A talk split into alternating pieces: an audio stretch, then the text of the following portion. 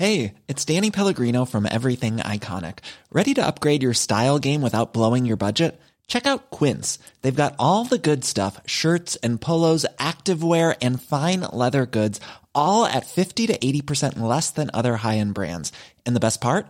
They're all about safe, ethical, and responsible manufacturing. Get that luxury vibe without the luxury price tag. Hit up quince.com slash upgrade for free shipping and 365 day returns on your next order. That's quince.com slash upgrade.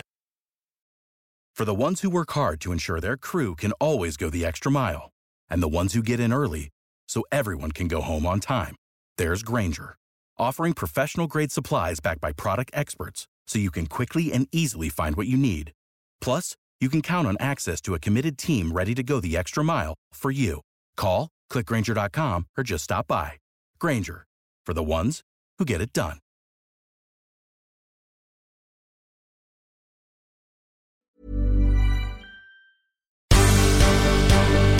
The Michael Reade Show podcast. Tune in weekdays from 9 on LMFM. To contact us, email now michael at lmfm.ie. Wednesday morning, the 18th of January. Good morning, with much debate and discussion from now till 11am. This is Michael Reade on LMFM. We're living in an age of emergencies climate, the war in Ukraine, housing, the cost of living, child poverty. There are also threats to the economy and employment, and to peace and partnership on our island. We're facing deep political and social crises, and they affect every community in our country. So we need to treat each of them as a national emergency and deploy the full resources of the state, the full machinery of government, to make an immediate and real difference. And that's what we're committed to do as a government. When the life of our nation was in peril, we joined together to protect each other. Today, the hopes and dreams of our nation depend on us fixing the problems we face. To do so, we need to be all out to be radical or redundant. Leo Varadkar speaking on the 17th of uh, December when, for the second time, he was appointed Taoiseach. The Taoiseach's job in tackling those emergencies will get underway today as uh, the Dáil resumes its business. Let's begin with Gavin Reilly, political correspondent with Virgin Media News and a columnist with the Meath Chronicle. And a very good morning to you, Gavin. Thank you indeed for joining us on the programme uh, this morning. It's going to be a very very busy term ahead. But it seems Leo Varadkar didn't anticipate in December what the biggest emergency facing government would be today a political mer- emergency. And as TDs return to Leinster House, all eyes now, it seems, will be on Paschal Donohoe. Is the minister in trouble, do you think? Uh, he is in a little bit of trouble, and I suspect, actually, given the way that today is likely to turn out, he could potentially be in a little bit uh, more trouble. Good morning again to you and your listeners. Uh, Paschal Donohoe uh, is going to be called into the Dáil this afternoon to make a statement on the record, on the floor of the House, uh, about this whole affair about the funding of the 2016 general election campaign and some previously undisclosed expenses or donations that were all part of that.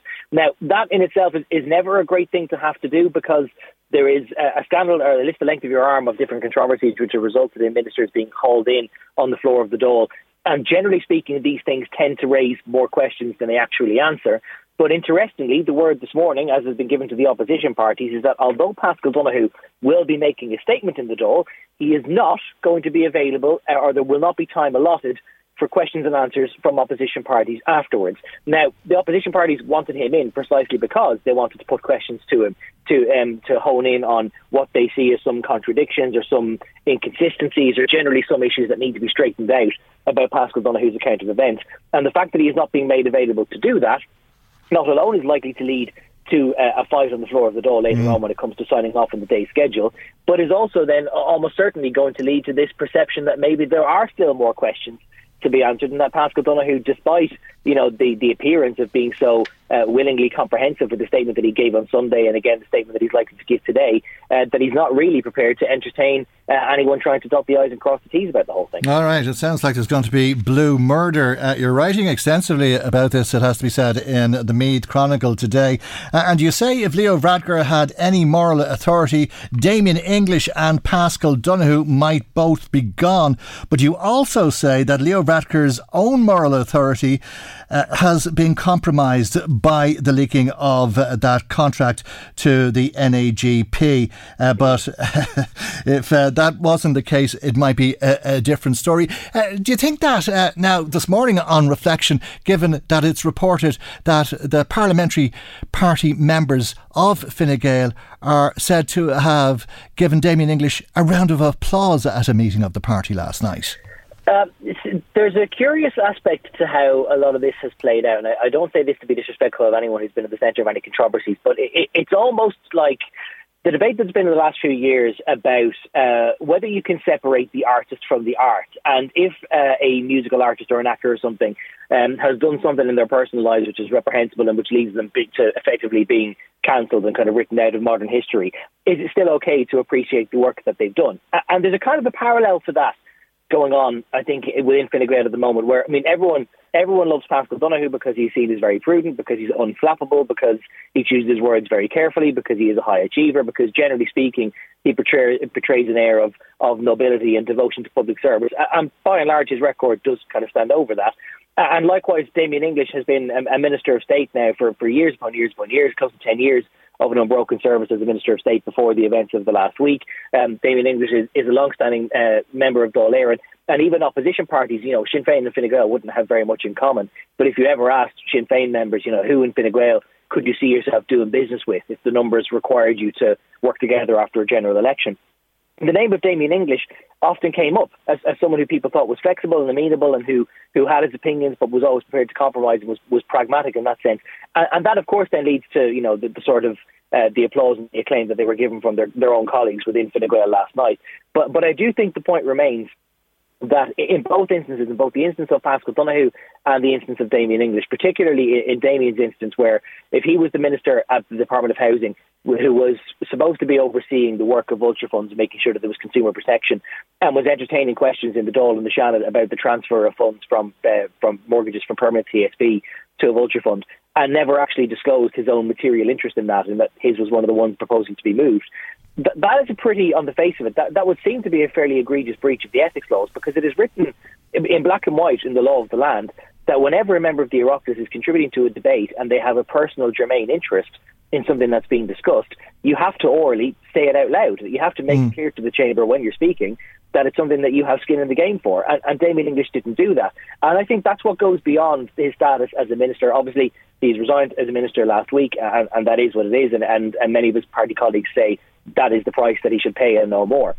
Okay. But I think when it comes to uh, not alone falling short of uh, the ethics requirements in disclosing that, but also separately uh, the matter of, of, whether he actively and willfully misled his local authority so as to gain planning permission.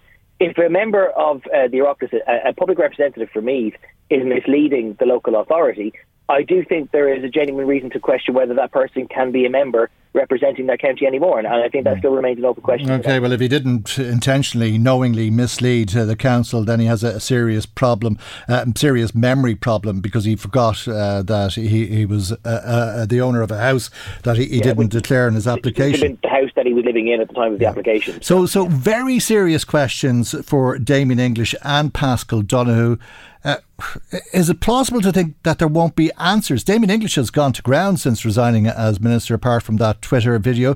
Uh, will uh, there be any questions asked of him, or uh, do you think that we'll hear statements or uh, questions, uh, the, the, the pertinent questions that are being put to the two men, answered directly?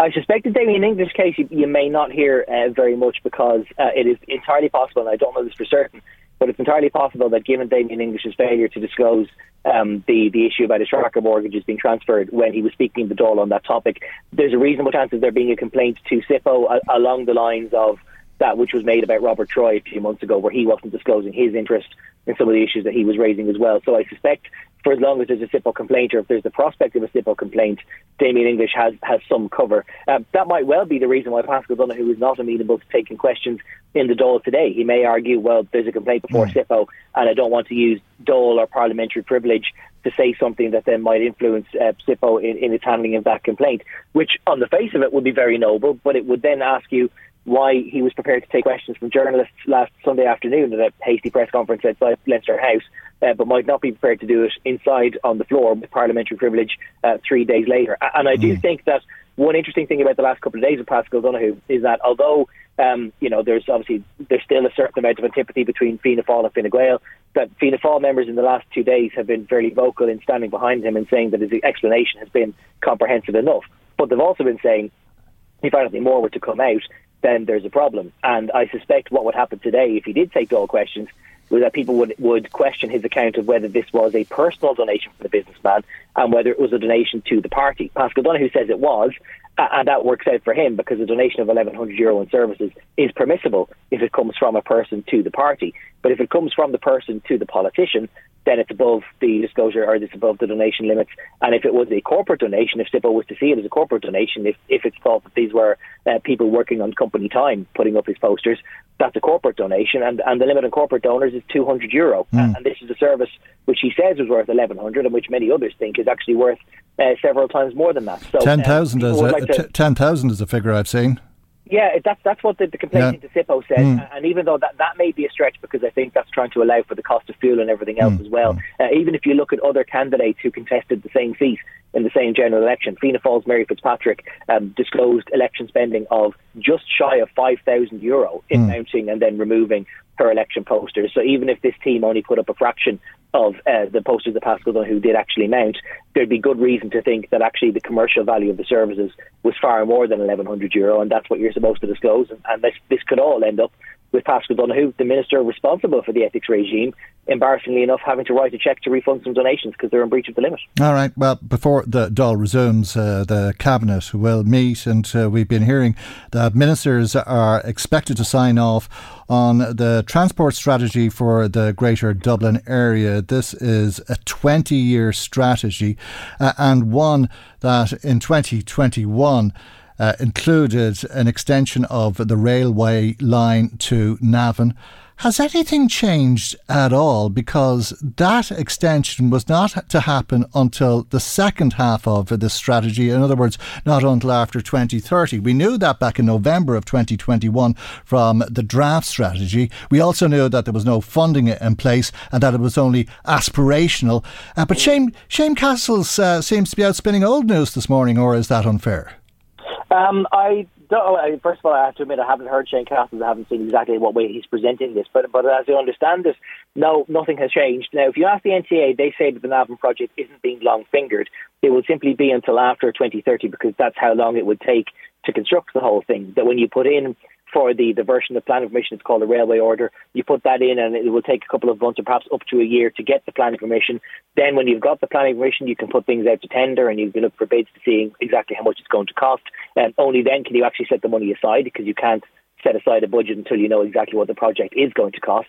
Um, so all of that would take a couple of years, and then it could be six or seven years overall in construction, bringing it from where it currently is and then through all the other feeder stops, Kilmessan being one of the proposed stops along the way before it finally gets to Navan. So they would tell you that it's basically the guts of about 10 years' work to get it all done. Now, the only thing that's changed is that, as you say, the last time all of this was discussed in November 2021, and there was a bit of hand wringing over why it was going to take so long. The NTA at the time said they were going to apply for a railway order, diversion of planning permission, that within a matter of months, and they certainly they certainly seemed to indicate that they were going to be putting out for that railway order sometime in 2022. We're now obviously finished 2022, we're into 23, and there's no sign of it yet. So the one thing that we all should be looking out for when we do see that strategy later on is whether there is now a revised timetable for looking for that railway order, because that really is the first in the chain of dominoes, and only when that's done can everything else be done. So before you can start building mm-hmm. it and before you can even start tendering it, you need to get the planning permission, and we thought we would have applied for it by now. So let's see today if there's a timetable on that. We'll be watching that very closely, of course. When the Dáil resumes, uh, there's no doubt that housing is going to top the agenda.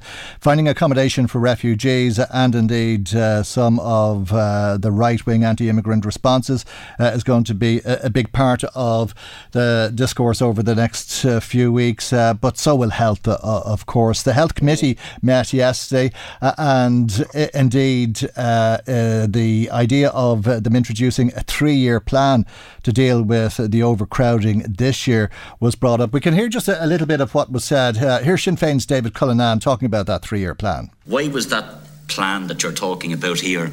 in your opening statements that you will put in place that unscheduled care improve, improvement plan, which I welcome will be multi annual. Why was that not put in place in 2017 or 18 when we had all of the same warnings, all of those reports I'm talking about, which pointed to all of those problems in emergency departments. And here we are, four years later, only now talking about a plan. In terms of why we don't, why we didn't have a three-year plan uh, three or four years ago, I can't speak for the history of that. Um, but going forward, it's, in our view, the correct thing to do, and I think you've, you've acknowledged that. And that's the interim CEO of uh, the HSE, Stephen Mulvany, responding uh, to David Cullinane in Leinster House yesterday. But that sets the scene, doesn't it, Gavin, for what's going to happen today? There's going to be a big private members' motion on overcrowding in hospitals. Yeah, which is likely to be delayed somewhat because there is that extra statement by Paschal Donohoe, and then there's the prospect of the government being strong-armed into some Q and A afterwards. So could end up being the dead of night. Um, but I thought that it was a very interesting comment yesterday, as you just heard that, that clip there from Stephen Mulvany, the interim CEO of the HSE. You know, if you do bear in mind the, the terms and conditions and the package that that Paul Reid was on, granted, Paul Reid, his predecessor, had an awful lot on his plate because the pandemic suddenly emerged effectively from nowhere uh, in the middle of his tenure. So all of his previous plans went straight out the window. Uh, but what does it tell you that the person who is replacing someone on an overall salary of 430,000 euro doesn't know why there wasn't some sort of multi-annual plan to beef up the staffing in the sector so that it has the capacity um, that it actually needs. It certainly does raise an awful lot of questions. Uh, one thing which was also fascinating about that, that exchange yesterday was that um, Stephen Mulvany, again, the, the, interim CEO of the HSE, he's going to be replaced by Bernard Gloster a little bit later in the spring. Um, he denies that the winter plan was an unmitigated disaster, uh, despite there being close to a thousand people on trolleys uh, on the 3rd of January. And the reason why he says it wasn't a disaster is because even all of their uh, worst case planning was surpassed by the number of people who became ill um, over the last uh, three or four weeks. That they had a certain modelling for how many people were going to get the flu, for how many people might get RSV, for how many people might get COVID and need hospitalisation from it, and and all of those were blown out of the water. And, and isn't it mad to think that so many decisions were made about how we could and couldn't live our lives for the last couple of years on the basis of uh, epidemiological modelling almost none of which truly came to pass when it came to it because the circumstances always differed along the line.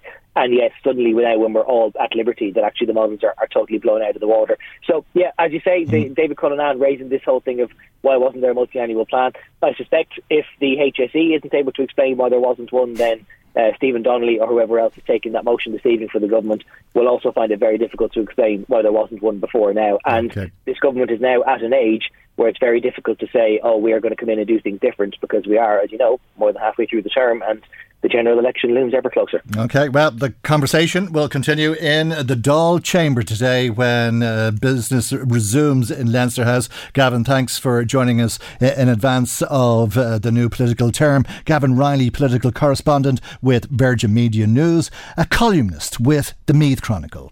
Michael, Reade on LMFM. Now, on the subject of overcrowded hospitals, hospitals really are under pressure, as are the staff. And while staff were working inside our, Lady of Lourdes Hospital in Drogheda on Friday night, as you've been hearing, thieves were outside breaking into cars in the car park. The first vehicle was a zero, sorry, a 10D blue Kia Picanto, and the second vehicle was a another 10D Reg red Hyundai i20. The owners of the vehicle were working nights in the hospital and discovered that the vehicles had their passenger windows smashed and property taken from them. Right, now that's uh, Garda Kyle Waters on the Garda crime desk yesterday appealing for information into those break ins. Uh, I'm sure Jordan Dennis, who's on the line, would hope that the Gardaí are successful uh, in those investigations. Good morning to you, Jordan, and thank you indeed uh, for joining us. Your wife, Louise, is a nurse in the hospital, and her car was one of the cars that were broken into. Good morning, Michael. Yeah, that's correct. So my wife Louise is a nurse at Lady Lourdes Hospital in Drogheda, and uh, she was working the night shift on the night, so she would have been in the Friday evening, coming home there on the Saturday morning. And she, when she returned to the HSE car park, uh, where the, the, the, nurses and the hospital staff have their vehicles parked, she discovered that her um, her car door was was attempted to be pried open, and then her back window was smashed, and someone had gotten into the car, tried to hotwire it, but um, couldn't successfully take seal the car, so they just they just left it as it was. But there was glass everywhere, and the whole thing was a big mess. Mm. It takes a while to get all of that fixed up. Your whole weekend was gone, I'm sure. If, yeah, as you can imagine, mm. it's the last thing you need. Uh, you know, it takes time and it takes money to, mm. to, fix it all up. Yeah, and after a hard, long shift in the hospital, I'm sure Louise was sick to the stomach at the sight uh, of uh, the car when she uh, was making her way home. Oh, absolutely. I mean, it's the last thing you need coming off a, a 12 hour shift. Um, you know, and as Louise had said, to, as Louise had said to myself, like it's one thing what happened with the, the cars in the area breaking into the cars, but this person had tried, whoever did this, tried to pry open the door, so they clearly had a weapon with them. And it was my wife's concern that in the future, you know, what if herself or one of the one of the nurses, hospital staff, were to be attacked, physically attacked right. by someone Mm. Uh, it's not the, the, the, that break in that happened on Friday night that you're most concerned about. It's the potential for other attacks. Uh, and you want security to be put in place in the car park. That's that's right. Well, it is a HSE owned car park, um, and as I says, like you know, Louise says, moving forward now in the future, herself and her colleagues are just really concerned about their physical safety, and uh, you know, it should be there should be security there. There is security at the hospital, so there should be security there, at least someone there manning the, the car park at night. Mm. Uh, am I right in thinking that the nurses are, are, are taking their own action and that they're uh, coming together, walking over to the car park in groups rather than on their own? Yeah, well, my wife has said that herself and a couple of her colleagues they, have agreed to, to wait for each other now after work so that they can leave the hospital and get to the car park safely in numbers. Mm. Well, it's a, a dark spot. Uh, it's personal safety that uh, Louise and others are worried about. That's right, personal safety. I mean, you know, if, if people have the time to be breaking into two or three cars there, what's to stop somebody with a physical or, or sexual assault Okay. Well, I, I, know everybody is very appreciative of uh, the work that Louise and her colleagues do in the hospital and uh, across all of the hospitals in the country. And I know that uh, an awful lot of people were uh, appalled uh, at the idea of nurses' cars being broken into like that. And hopefully the Garda's uh, investigations will be successful, as we said at the start. Jordan, thank you indeed for joining us this morning. Thanks very much, Michael. That's Jordan Dennis, who's married to, to Louise, who is a nurse in Our Lady of Lourdes Hospital in Drogheda. Michael Reade on LMFM. Uh, thanks uh, to Deirdre, who wants uh, security in Our Lady of Lourdes Hospital's car park uh, to protect uh, the property of the nurses and the nurses themselves. Sean in Dublin 9 WhatsApping us this morning saying Damien English gets a standing ovation from his Fine Gael cronies. What message does that give to those who obey the rules?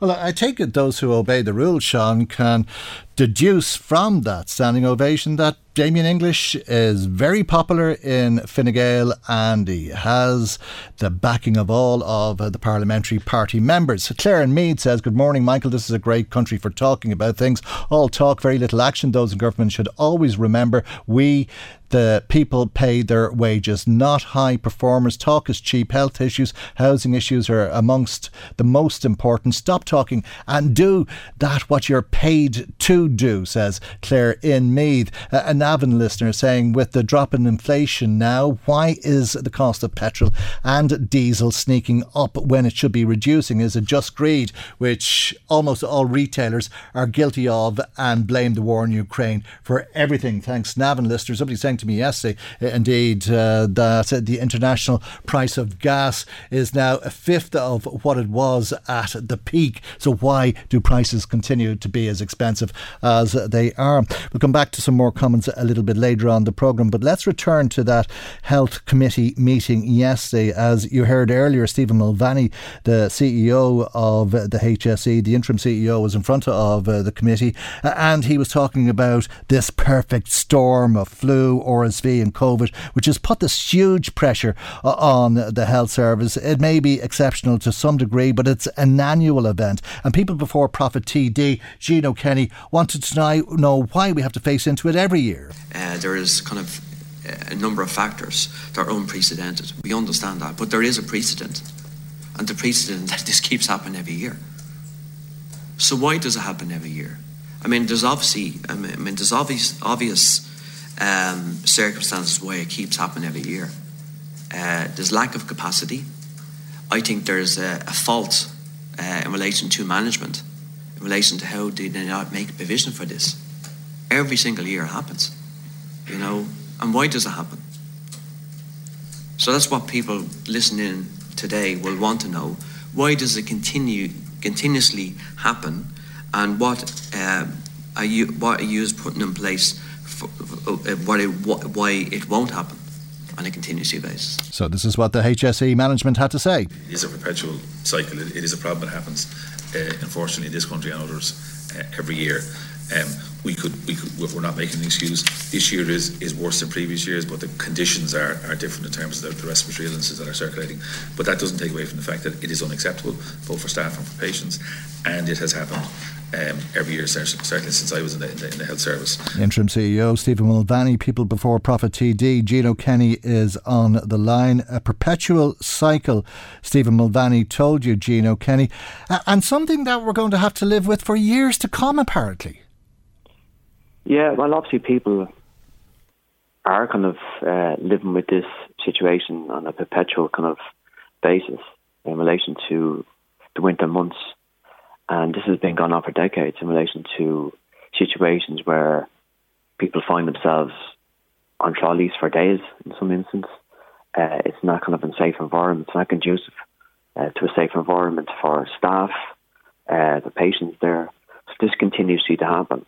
Um, now, obviously, the situation at the moment in Ireland is probably, you know, there's obviously a number of um, viruses um, that are kind of circulating that are putting an enormous amount of pressure on the public health service. And we all we all understand that, and we, we, we get that.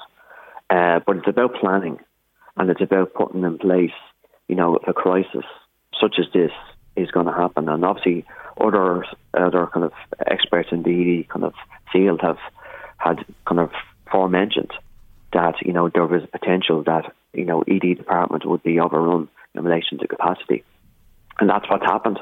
And uh, people will die, Michael. That's that's the reality. Uh, if you don't get proper intervention at that particular time, people will die, and it has happened, um, and will continue to happen unless the fundamentals are not addressed. And the fundamentals really are is the lack of a capacity overall in uh, public our public health system. I mean, there was more hospital beds in Ireland 40 years ago than there is now. So that says a lot.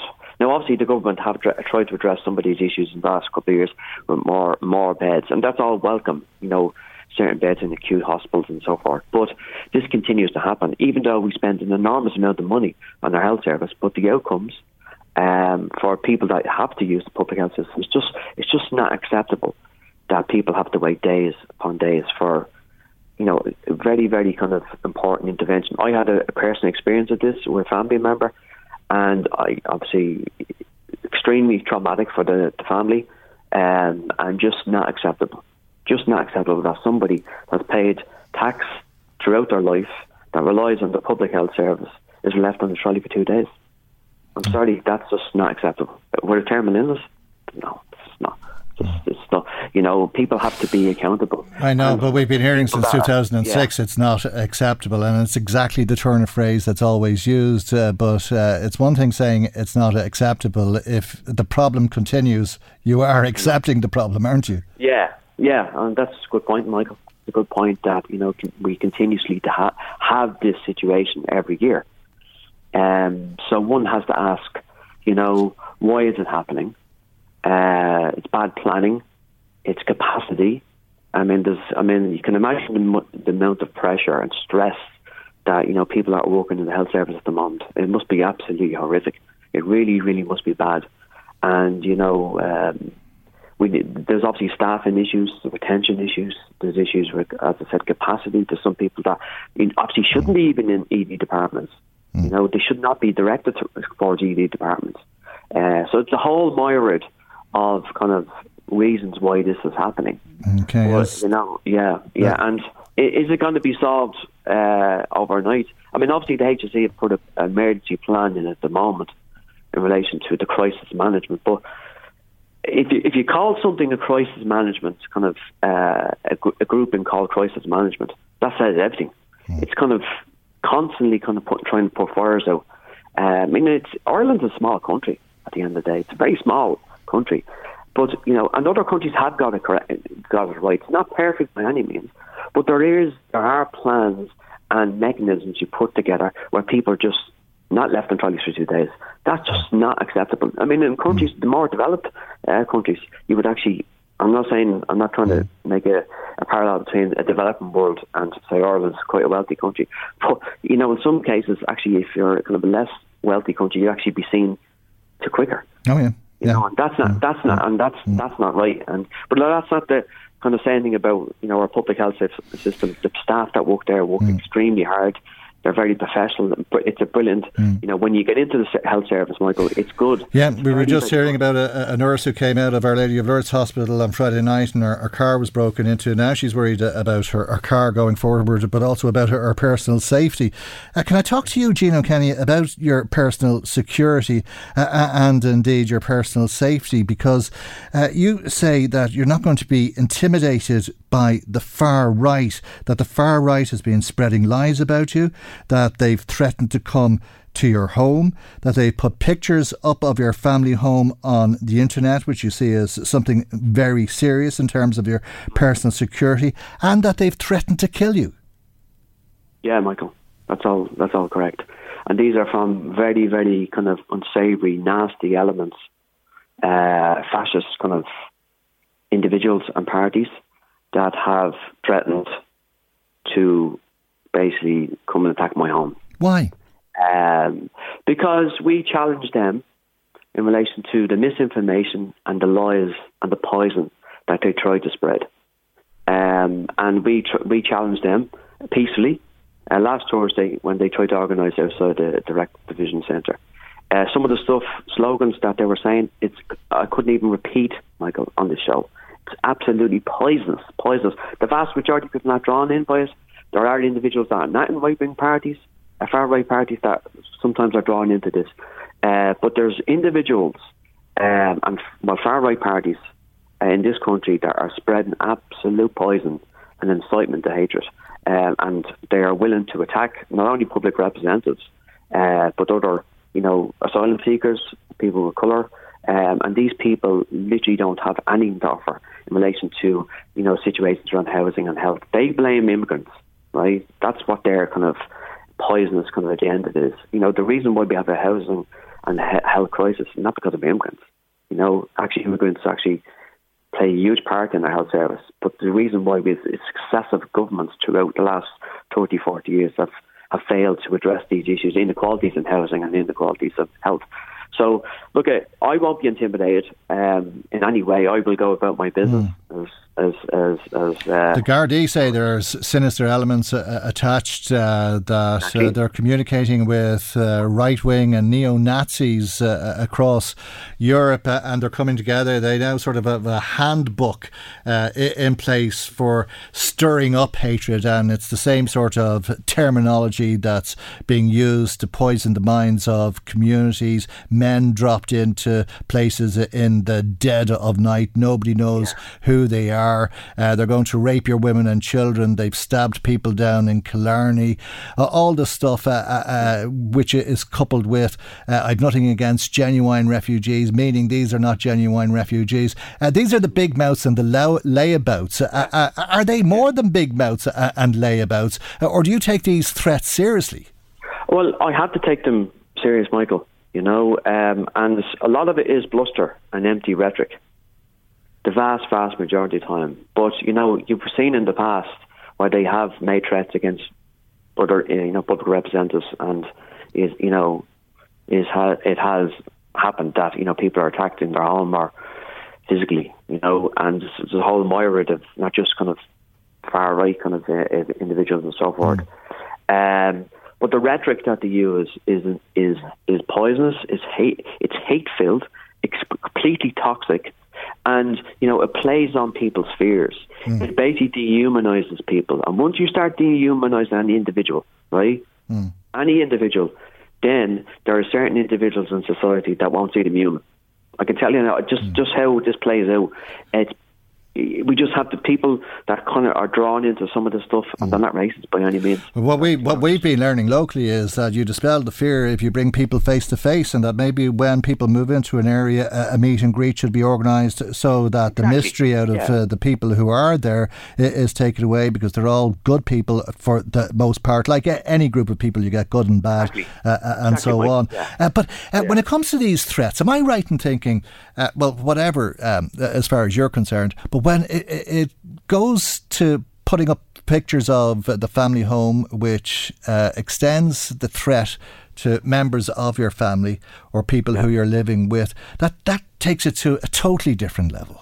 Yeah, no, it does take it to a different level, and uh, I mean, uh, and our, you know, the fascist, some of the fascist elements are, you know, they don't care about the truth. Truth is irrelevant, right? And they will incite others.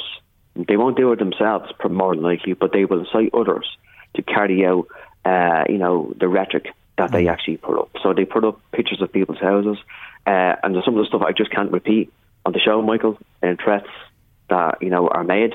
Um, so uh, you got to be kind of you, you, it's, it's slightly unsettling, but you know it doesn't surprise me that you know that you know the rhetoric that they use uh, to try to try to intimidate people and try to incite people. Uh, whether people carry out these acts, it's hard to know. Uh, hopefully they don't. Mm. But you know, who's to say that some individual won't will actually do some of the stuff that you know they tell mm. uh, others to do. So you have if, to be if, if, if they do something, it's too late to act then. Exactly, Uh, yeah, exactly, yeah, yeah. and Mm. uh, it's not just against me, as I said. I, I, I'm, I, I'm, I'm, I won't be intimidated, but it's what I would be worried about is that this is out. uh, You know, people that are seeking asylum, or you know, some, something like that. That's that's the violence that you know could be kind of um,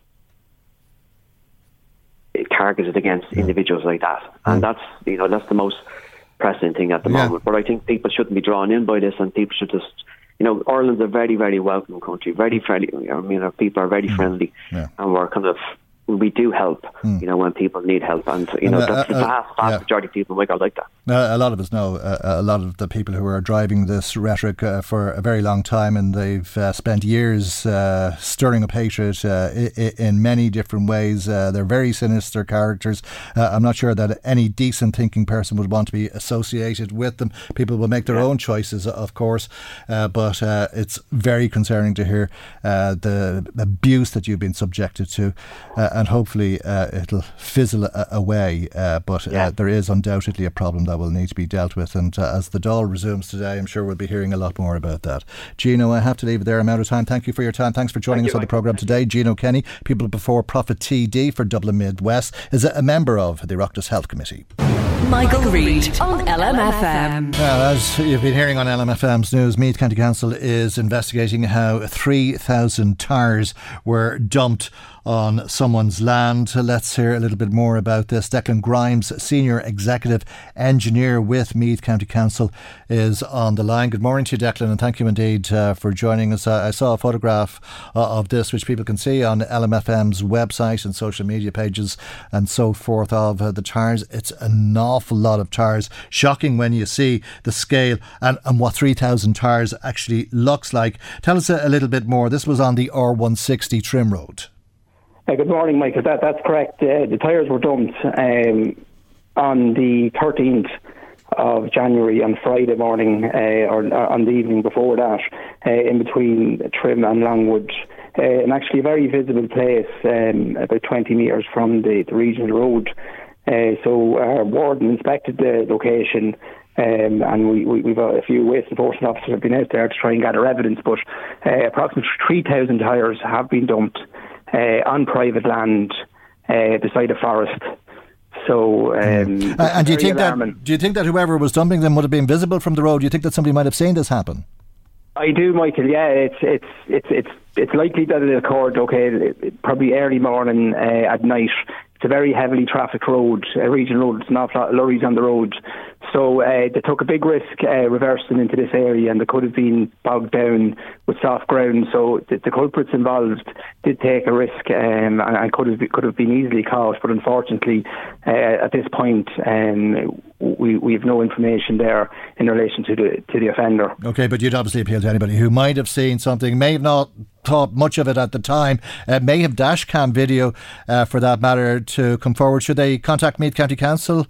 Absolutely, Michael. Yeah, they can contact Meath, County Council, by email at environment at meathcoco.ie or they can phone the office on 046 9097 200 and all, all complaints uh, and information can, can be made anonymously.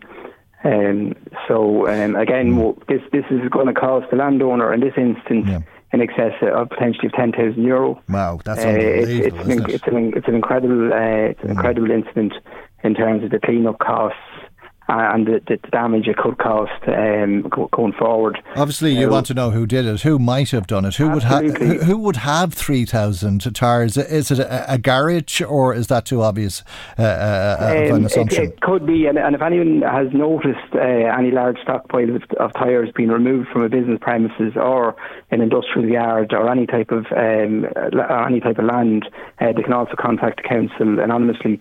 But it would be it would be the likes of someone supplying tyres. Millions of people have lost weight with personalized plans from Noom, like Evan, who can't stand salads and still lost 50 pounds. Salads, generally, for most people, are the easy button, right? For me, that wasn't an option. I never really was a salad guy. That's just not who I am. But Noom worked for me. Get your personalized plan today at Noom.com. Real Noom user compensated to provide their story. In four weeks, the typical Noom user can expect to lose one to two pounds per week. Individual results may vary. It's that time of the year. Your vacation is coming up. You can already hear the beach waves, feel the warm breeze, relax, and think about work. You really, really want it all to work out while you're away. Monday.com gives you and the team that peace of mind. When all work is on one platform and everyone's in sync, things just flow wherever you are. Tap the banner to go to Monday.com. When you make decisions for your company, you look for the no brainers. And if you have a lot of mailing to do, stamps.com is the ultimate no brainer. It streamlines your processes to make your business more efficient, which makes you less busy. Mail checks, invoices, legal documents, and everything you need to keep your business running with stamps.com. Seamlessly connect with every major marketplace and shopping cart. Schedule package pickups and see your cheapest and fastest shipping options from different carriers. With rates up to 89% off USPS and UPS rates. And with the Stamps.com mobile app, you can take care of mailing and shipping wherever you are. Make the same no-brainer decision as over 1 million other businesses with Stamps.com. Sign up with code PROGRAM for a four-week trial, plus free postage and a free digital scale. No long-term commitments or contracts. That's Stamps.com. Code PROGRAM. um, or maybe an historic uh, stockpile of tyres where someone has been gathering them for a number of years. Now, there, there is there is a compliance scheme in the country at the minute which is administered by an approved body called Circol ELT, and all tyre premises or anyone supplying tyres or importing t- car tyres into the country has to be registered with Circol ELT, and they actually will collect the tyres. Uh, free of charge because there's um, there's an environmental management cost associated with with car tires. So you, basically, the, the tires as they're imported into the country, uh, there's a two euro eighty charge plus VAT per car tire. Uh, and that's paid obviously by the consumer or whoever purchased the tyre, and then the tyres are collected for free. So these uh, th- that would suggest that these tyres are historic, uh, or someone has been gathering them for years and they don't have proof that they, the EMC has been paid on the tyres. Right. Why would it not have been paid? Well, if there were like the, the, the this this EMC charge uh, is isn't in uh, isn't in that long. Okay. Uh, so and, and you know it doesn't they, actually they, apply they, to they predate that, in other words. They predate that, Right. and, and also it's only passenger car tyres that fall under the scheme. And uh, larger are, are they, tyres. are they not worth anything, Declan? I, I mean, uh, Unfortunately, not. No. Unfortunately, at the minute they can be recycled Yeah. uh, for use uh, as rubber. Uh, in, in playgrounds and in the equestrian industry and things like that, but by and large, uh, a lot of them are, are disposed of. right. No, nobody buys old tyres for No. recycling purposes like no, that. they, uh, you know, uh, you will have farmers that, that want that want to get tyres for their silage pits. Hmm. Uh, so the, the farmers can register with Circol ELT if they, if they are looking for tyres for their silage pits. But by and large, uh, no, nobody wants uh, nobody wants waste tyres, and they are considered waste, so they have to be managed as waste.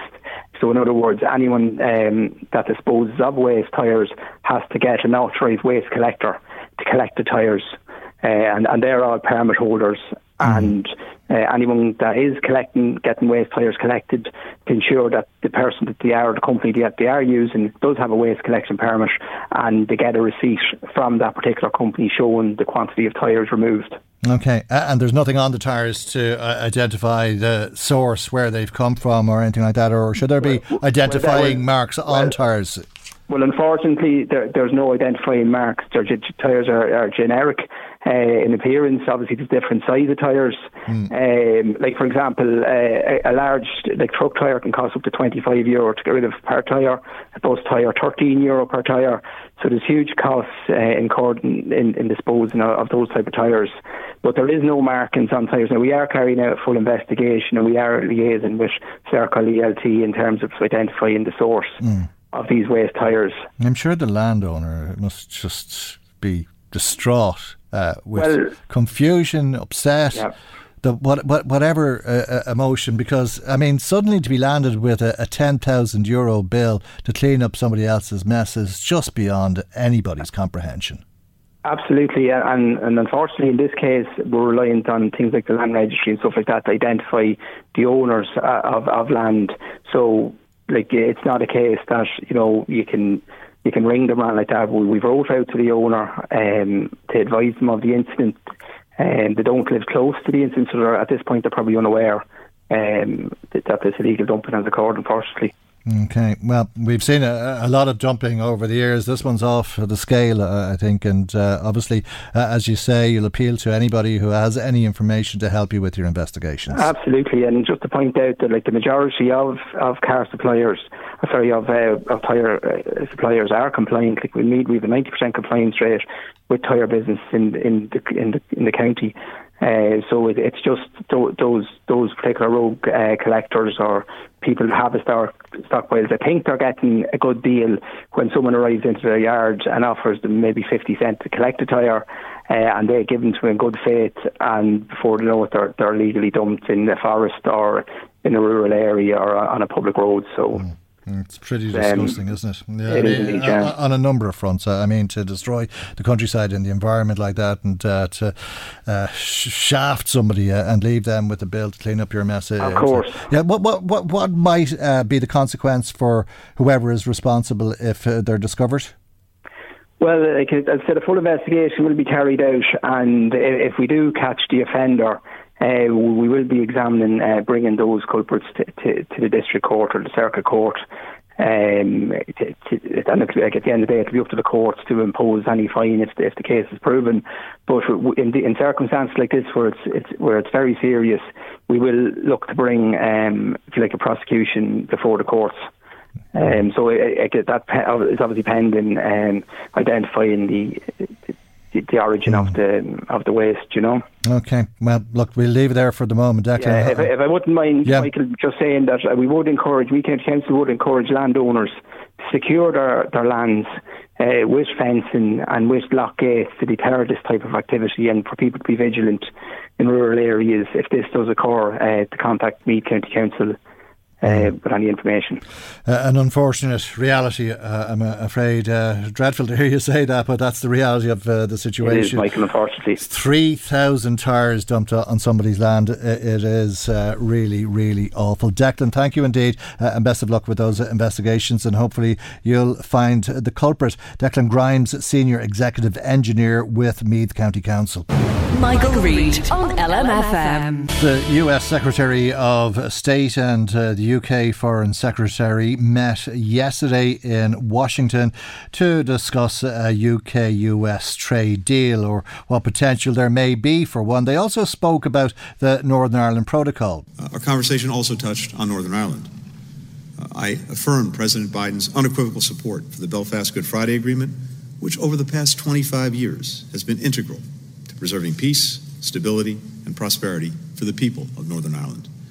The United States believes that there must be a negotiated settlement to the implementation of the Northern Ireland Protocol that's acceptable to all sides, and we're heartened that in recent days the United Kingdom and the European Union have made substantive progress toward the negotiated solution. Um, last month, we appointed uh, Joe Kennedy as our new Special Envoy to Northern Ireland for Economic Affairs. A career public servant, Joe will draw on his extensive experience to support economic growth in Northern Ireland and to deepen our nation's people to people ties with all communities. Right, that's the American Secretary of State Antony Blinken. Let's uh, speak to Matt Carthy, Sinn Féin TD for Cavan Monaghan. Uh, a very good morning to you, and thank you indeed for joining us. Uh, Antony Blinken outlining how uh, America and uh, indeed its president wants a solution to the Northern Ireland Protocol, and that talks have been progressing, or at least they're said to be progressing. Uh, do you believe there is much hope? Well, good morning to you, Michael, and hello to your listeners. yes, I think is the is the most simple answer. I think the signs are positive that the British government and the EU um, are on the trajectory towards um, agreeing to uh, um, a, a, structure that will allow the protocol to be implemented. I think it is important just that we preface all of these discussions with the reality that the protocol has saved jobs, it has saved businesses, it has saved farmers from going out of business, it has saved people right across the north and the border region. There are people listening to your show today whose family members in Louth or Monaghan or other border communities are still in employment because the protocol is in place. It's protecting businesses and communities from the worst effects of Brexit, and that's um, evidenced by the testimonies from a number of sectors across industry, construction, agriculture mm. that have been telling us that the protocol isn't only protecting them, but it's actually boosting their performance during what are uncertain and uh, uh, and uh, um, dangerous, uh, perilous economic times. And at a time when the UK is facing into its longest recession in history, uh, it, it must be focusing minds in the British government, especially if there's the prospect that there couldn't be a, a, deal with the United States, given what Antony Blinken said there about the president's view on this. I have to say, um, and you know, many of us might be critical of U.S. foreign policy from time to time, but the U.S. administration's position in respect of Brexit and the protocol in particular has been incredibly helpful um, to focus minds, um, and particularly during the Boris Johnson era, where there were some very dangerous moves and manoeuvres on the part of the British government. The fact that the the people of Ireland, but also the EU negotiating position was enforced and supported by the United States administration was incredibly helpful. And likewise, I think the interventions over recent days have been very con- very constructive, and we know that there has been some movement, or at least we've been told that there has been some movement on the technical negotiations this week between the EU and the British government, and they've been rightly broadly welcome because the reason we want the protocol to be in place is so that we on the island of Ireland, north and south, are protected from the worst excesses in terms of the impacts that Brexit will have, that we know it will have, and that it is already having in terms of the British economy. Right. Uh, well, I think there'll be a lot of hope that they will be successful. Uh, and not just uh, because of what it'll mean uh, in terms of living day to day uh, across this island and beyond. But we've two very important dates coming up. Uh, one of those tomorrow uh, uh, which is the latest deadline, if you like, uh, for James Cleverly, uh, the UK Foreign Secretary. Uh, he's obliged to call an election in Northern Ireland tomorrow. Do you think that that can be pushed back a bit? I, imagine it will be. I certainly don't have a sense that an election is going to be called tomorrow. Remember that the people across the six counties voted last May. They voted emphatically. The vast majority of those who voted voted for parties that support the protocol, the implementation of the protocol against any hardening of the border in Ireland, and they voted for um, working institutions that will address issues such as the cost of living crisis, such as the crisis in the health services, and such as the issues that are pertaining to many of the public services across the, the, the north. And of course, one party and one party alone um, has um, vetoed essentially the will of the people by refusing to form the uh, executive in terms of the DUP and refusing even to allow the assembly to meet and to discuss legislation and the current issues that are affecting all of our people, and that's very disappointing. And I think, from in terms of an election, I'm not sure what different outcome anybody is expecting, but certainly it is my view that were there to be another election, once again, the vast majority of people would support parties that support the protocol, that support a negotiated settlement, um, and that want the institutions back up and running. It seemed to me, watching uh, the press conference yesterday between Antony Blinken and uh, James Cleverly, uh, that Joe Biden, the American president, would like to be here to celebrate the 25th anniversary of uh, the Good Friday uh, On the 10th of April. But if there isn't government in Northern Ireland, it won't be a case of celebrating the Good Friday Agreement, will it? It'll be a case of, of, mourning the death of the Good Friday Agreement. Well, I think it will be. It would be very disappointing if, on the 25th anniversary of the agreement, the institutions that were created by it weren't established. But having said that, I think for all of us, the 25 years from the Good Friday Agreement is nevertheless a cause for celebration and for commemorative um, um, and positive commemorative reflection. Because you know prior to 25 years ago and prior to the Good Friday Agreement um, we lived in a very different society. We lived in a very divided society. We lived in an area you know that was just emerging from um, a three decade long conflict.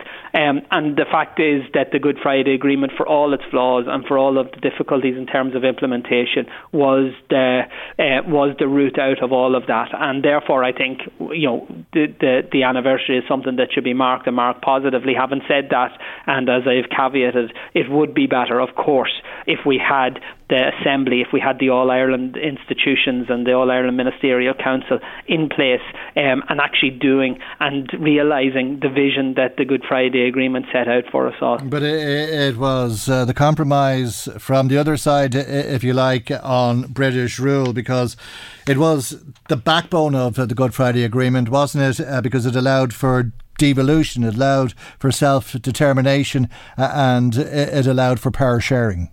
Yeah, so there were three trans- strands to the um, to the Good Friday Agreement. One was the so-called East-West links, the relationships between the island of Ireland and, and Britain, and that is something that has been lost in the in the furore because you know the notion that we would have the type of direct rule that we've had before isn't um, um, permissible and won't be acceptable in my view. There was also the the, the northern institutions, the six county specific um, strand, which um, established the assembly, the executive, and the associated bodies with that. It is ironic, I have to say, that they are not operational now at the behest of um, political unionism, essentially. And the third strand, and, and an equally as important strand, was the North South, the All Ireland integration, the provision within the Good Friday Agreement that allows the people of Ireland North and South consecutively to set out their view on constitutional change. So it created a pathway for those of us who want to see a united Ireland to be able to advance that um, politically and democratically. Um, and it also gave the assurance to those people who don't want that that they could resist that politically and democratically, um, and that at the end of the day it will be the will of the people um, that will decide all of those things. So the three strands of the Good Friday Agreement, arguably none of them are fully operational, none of them are um, are in place as as was intended by the by the authors, um, and there is much work to be done. But at the end of the day, we have largely seen the end of the type of um, violent conflict that marked so much of our own nation's history as a result of that, and therefore um, we should be looking at the anniversary of the Good Friday Agreement, not necessarily in historical terms, and um, we should be marking the anniversary, but more importantly, we be, should be setting out how we actually realise the vision that was contained within it, and how we can allow everybody to enact those aspects of the Good Friday Agreement that match their own political aspirations. Stay with me for a minute, if you would, Matt Carthy, because we can hear. Uh, some of what the British Foreign Secretary had to say in Washington yesterday when James Cleverly was asked about the current situation. With regard to the uh, Northern Ireland Protocol uh, and the negotiations with the European Commission, I did update Secretary Blinken uh, on that. Those negotiations as I have said publicly, and Maroš Šefčovič uh, has also said uh, publicly, have been negotiated, have been conducted in, in, in good faith with a genuine desire to get resolution to these important issues. Um, and of course, we always welcome the uh, you know, visits from senior members of the United States government, including, of course, the president himself. But I want to make it absolutely clear that our desire to get resolution on the issues of the Northern Ireland Protocol are because we want to see the institutions of the Good Friday, uh, Belfast Good Friday Agreement uh, up and running. We want to see devolved government uh, in Northern Ireland and Stormont back up and running. We want to see uh, free flow of trade uh, within the UK internal market whilst respecting the desire of the European Union to protect its single market. We do these things because they are the right things to do, not because we are trying to uh, um, hit a particular uh, date or anniversary. We want to get these things resolved as soon as possible. How did you hear that, Matt Carthy? Did you hear it uh, the way I did, which is uh, that the British are up for a, a deal, but it probably won't happen before the 10th of April, so Joe Biden can cancel his travel plans, and it's far from certain that Stormont and the institutions will be restored. Uh, and what does that mean from there if that's uh, the case? Well, I, I, have to be honest and say I didn't hear that particular clip yesterday. Um, but in, in my mind, negotiations um, have a habit of going on a long period of time and then suddenly, almost when people aren't expecting it to reach a conclusion. We do know that there has been movement on the technical negotiations between the EU and the British government. They have been too slow, and we have been too slow in reaching a resolution. And the bulk of the blame for that lies, I have to say, with the British government um, by their actions, by their so-called protocol bill, by their reneging of previous agreements. Um, so, in many respects, when the EU and the British government has to sit down to negotiate, they have to rebuild relationships because the British government, particularly under Boris Johnson, um, burned um, and breached um, that goodwill that might have been built up in previous n- negotiations. Um, and to, to, to me as well, um, I want to see the resolution of these matters as quickly as possible, and certainly we in Sinn Féin want to see it happen. And we would encourage the British government and the EU to continue with negotiations at a speedy manner to resolve any outstanding issues. Our party leadership will be meeting with the British government this week, um, and we will be setting out that we need to see the protocol um, in place, any issues arising from the protocol to be addressed at a technical level. We need to see the institutions up and running, and the British government will have a clear role in all of that because. But if it doesn't result, point, if it doesn't in result, result in the restoration of the assembly uh, and the formation of an executive, direct rule will continue indefinitely, won't it? Well, two things. The reason why the DUP have been intransigent and have refused to, to govern and causing the widespread crisis across the, the north, particularly in health and social care sector, has been because largely the British government of the past number of years has been providing political cover for them. They need to stop do, doing that. In terms of the actual institutions them, them, themselves, and the outworking of any deal, you know, the British government can and should um, finalise on a settlement, and uh, should mm. then ensure that political parties, particularly the DUP, actually adhere to all. But if the DUP don't, it's direct rule indefinitely, isn't it? Well, and the, this is the important point. Direct rule will not look like, I suppose, some unionist um, historical interpretation of what direct rule, because as I say, another component of the Good Friday Agreement includes the, what's called the East-West link, uh, or strand, whereby the Irish government has under international law through the Good Friday Ag- Agreement uh, um, a right and an obligation to actually have a say in terms of the operation of the of the of the North. So that is what would happen. And joint joint authority. How, how long will you give that? Well, I don't know is the, the, the answer because what we want to see is actually the institutions of the Good Friday Agreement in place. We want to see the Assembly and the Executive there. That is the best mechanism by which we can actually address the crises, uh, particularly around cost of living and healthcare, okay. which are particularly acute in the in, in the north. Um, and the best way to do that is through the establishment of the executive. But if the DUP think that they can continue to block the formation of an executive and an assembly, and that simply um, decisions relating to the north will be made by a Tory government in London, and that nobody in Ireland is going to re- resist that and mm. fight against that, um, and ensure that there is um, the implementation of the strand of the Good Friday Agreement that we have uh, uh, we, we, have an influence over, which is that east-west strand, um, then I think they're being deluded. All right, we leave there. Thank you very much indeed for joining us as always. Sinn Féin TD for Cavan Monaghan, Matt Carthy. Michael, Reade on LMFM. Now, people owe a hundred euro. Uh, sometimes they owe a hundred thousand euro to drug dealers. This is according to Garda Inspector John Maroney, who was speaking to the Irish Times uh, this week about drug related intimidation, where criminals pressure people to pay off often inflated or fabricated drug debts, and quite often they'll put a payment plan in place, uh, intimidating families, pressurising them into paying off uh, these debts. Uh, it's extortion uh, by any other name and can lead to all sorts of problems, as we all know too acutely locally.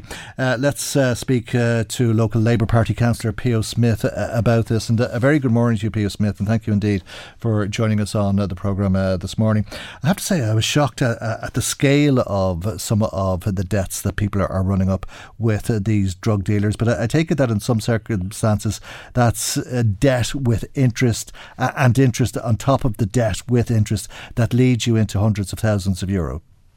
Well, it is, uh, and that's exactly what it is. Uh, I mean, you know, this this isn't just something that has come around in the last couple of years. I, I remember the Family Support Network back in 2009 uh, did a bit of research on this around Dublin, and uh, it's kind of our understanding of it and uh, the response to it has evolved since 2009, where you've got the guards, uh, they've got a, a, de- a, designated inspector that deals with uh, drug related intimidation.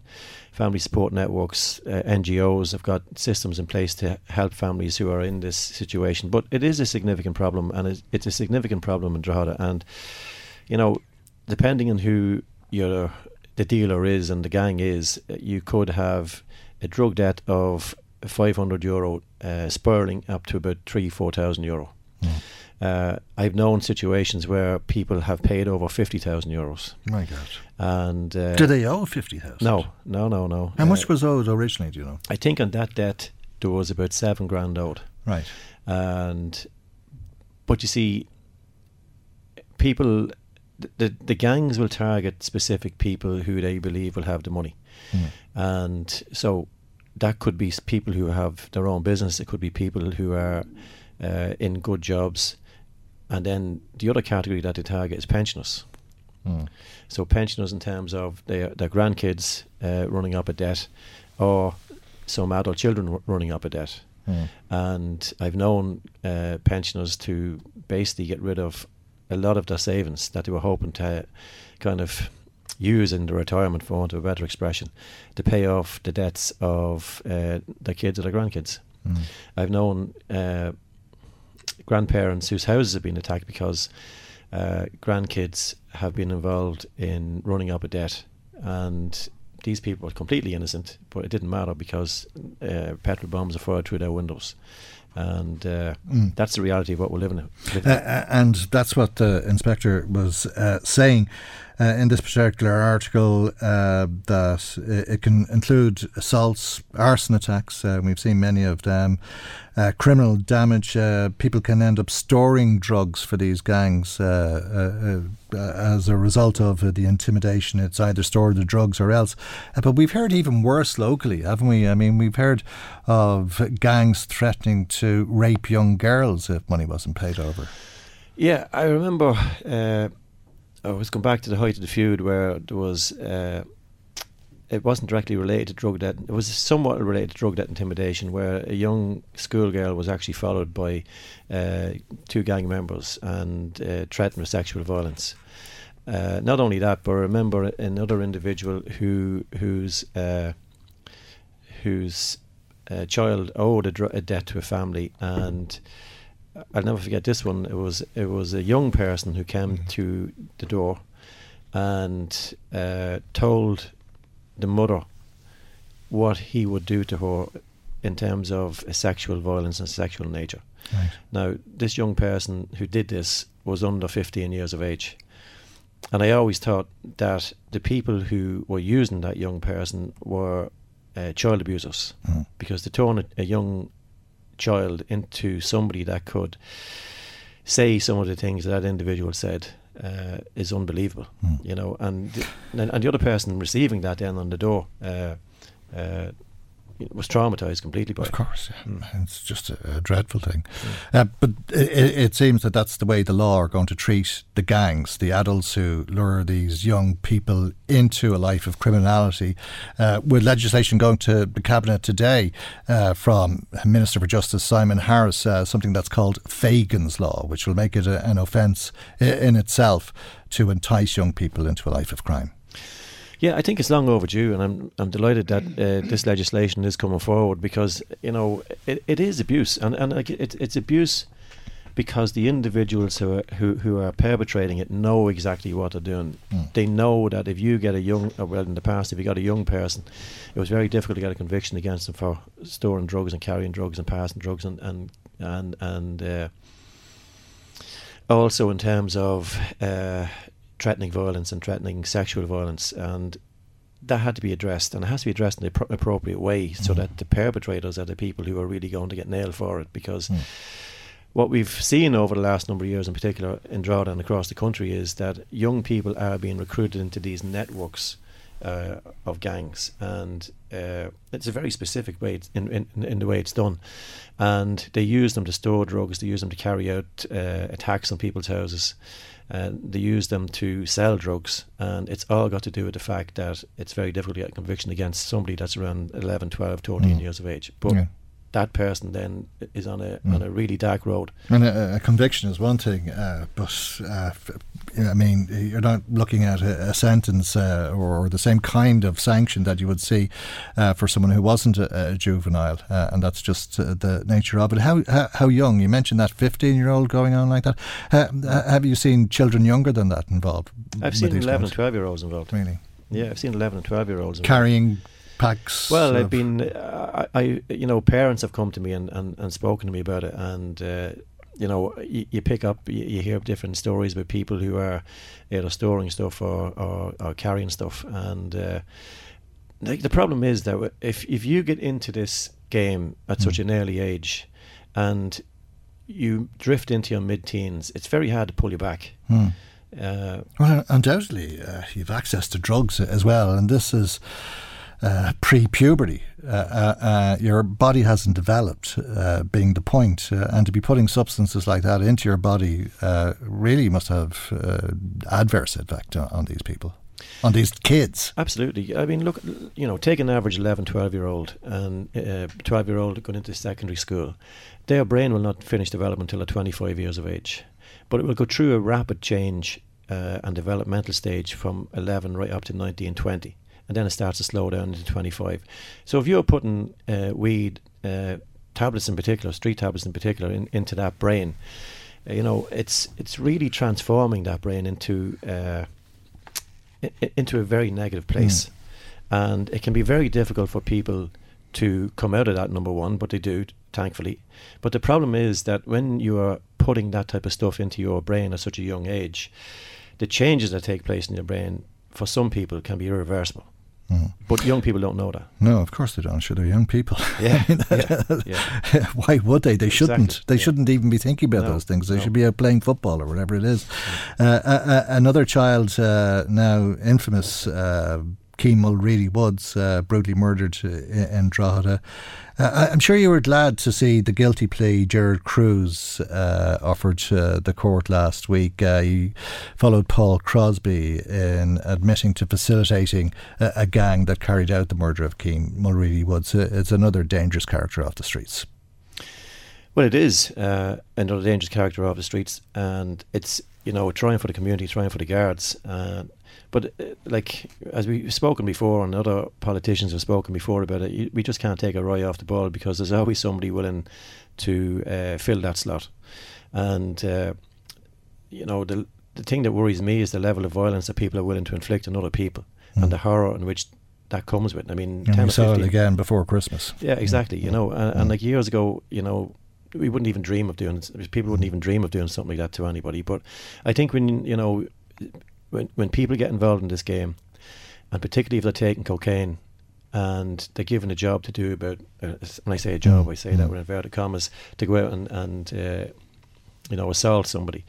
These assaults can really get out out of hand because people are high as a kite, and uh, some of the damage that's inflicted on people is horrific. But I don't think that's a trend that's going to stop. I think it's actually going to get worse, and I think what we're seeing now has become the norm. Yeah, I think if uh, there is a solution, uh, there's many strands to it, but maybe one of uh, those strands is. Uh, it lies in communities and that uh, neighbours come together, talk to each other, uh, and stand by each other when there's problems. Well, I think we've got to strengthen the communities. We've got to form community forums, you know, where respected adults in those communities can come together and be given the support by the politicians, by uh, the council, by the guards, and that when young people are committing crimes against the community, because that's what it is, in my Mm, view, against mm. the community, right? We should have, you know, two real options for them. One should be the judicial option where, you know, you're going to get nailed, you're going to get a sentence, you're going to get this, that, and the other. It's going to be really laid out in detail. Mm. Or else the other option is you can choose to go the route of treatment, and you've got judiciary, probation, HSE, education, uh, NGOs to support somebody, and you've got a trajectory f- through education and work for that individual. But the individual is given a clear choice. If you step out of line in this one, you're going over to jail, and there's no get out of jail card. If you, you know, there has Mhm. to be a Yeah. clear cut Mm. uh, message given to Mm. people. Mm. You have a chance, and Mm. everyone's behind you. Mm. But if you don't and want it, to take and that it happens every time. Yeah. All right, Pio, thanks for coming into us. Uh, as always, good to see you. Thanks, uh, as I say, for joining us on the programme. That's uh, Labour Party councillor in Drogheda, Pio Smith. Michael Reade on LMFM. Hello. Oh, you can't hear me. I wasn't on there. My mic wasn't on. Uh, let's uh, talk uh, about uh, the cashless society uh, that we are fast becoming.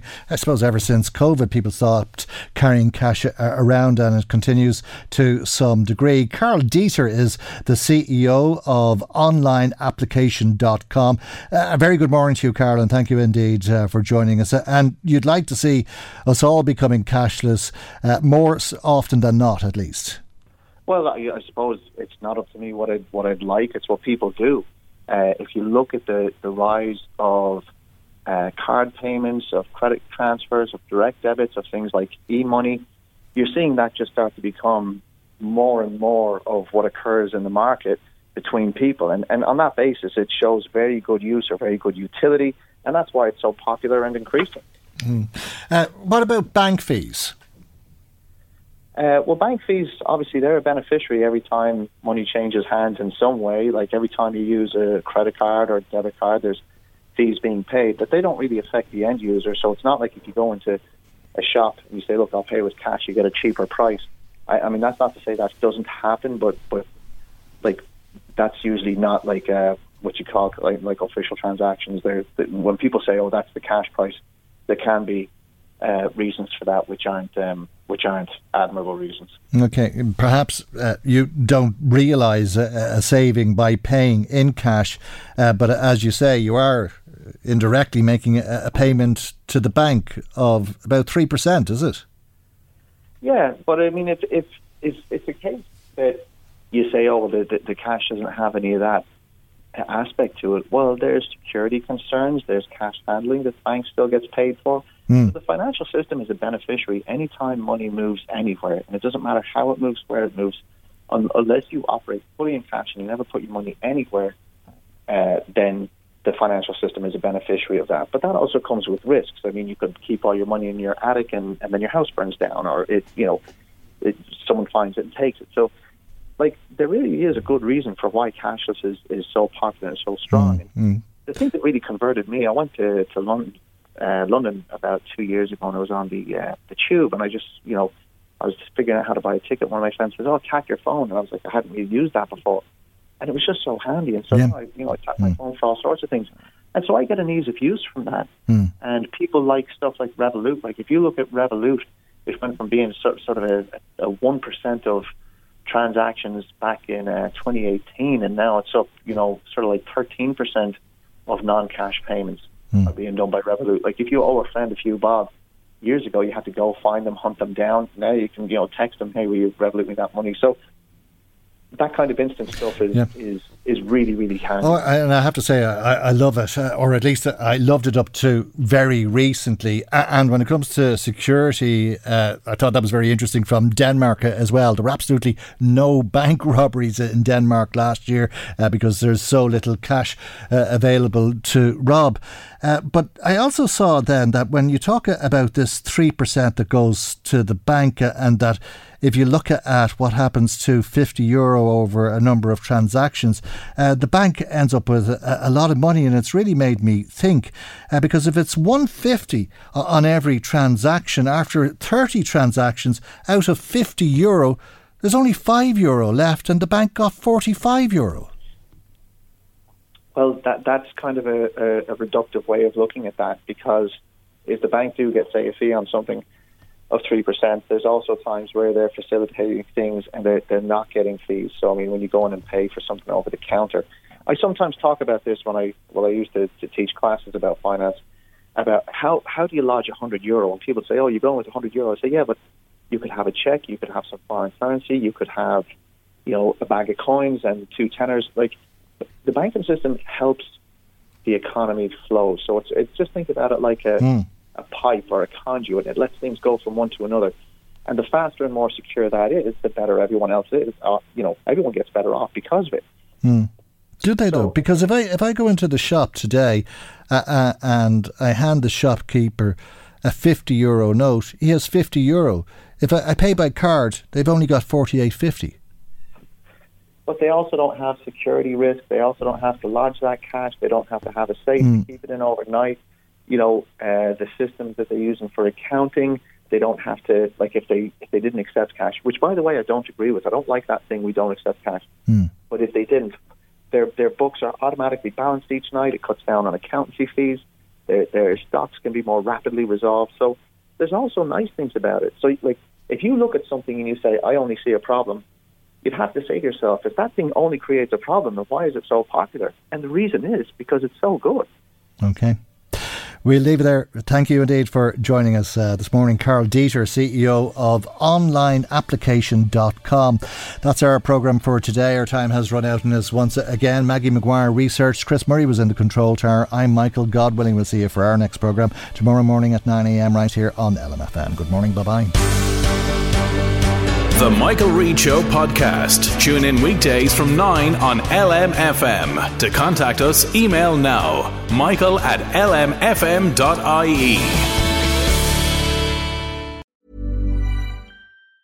Hi, I'm Daniel, founder of Pretty Litter. Did you know cats tend to hide symptoms of sickness and pain? I learned this the hard way after losing my cat, Gingy. So I created Pretty Litter, a health monitoring litter that helps detect early signs of illness by changing colors, saving you money and potentially your cat's life. Pretty Litter is veterinarian developed, and it's the easiest way to keep tabs on your fur baby's health right at home. Go to prettylitter.com and use code ACAST for 20% off your first order and a free cat toy. Terms and conditions apply. See site for details. Planning for your next trip?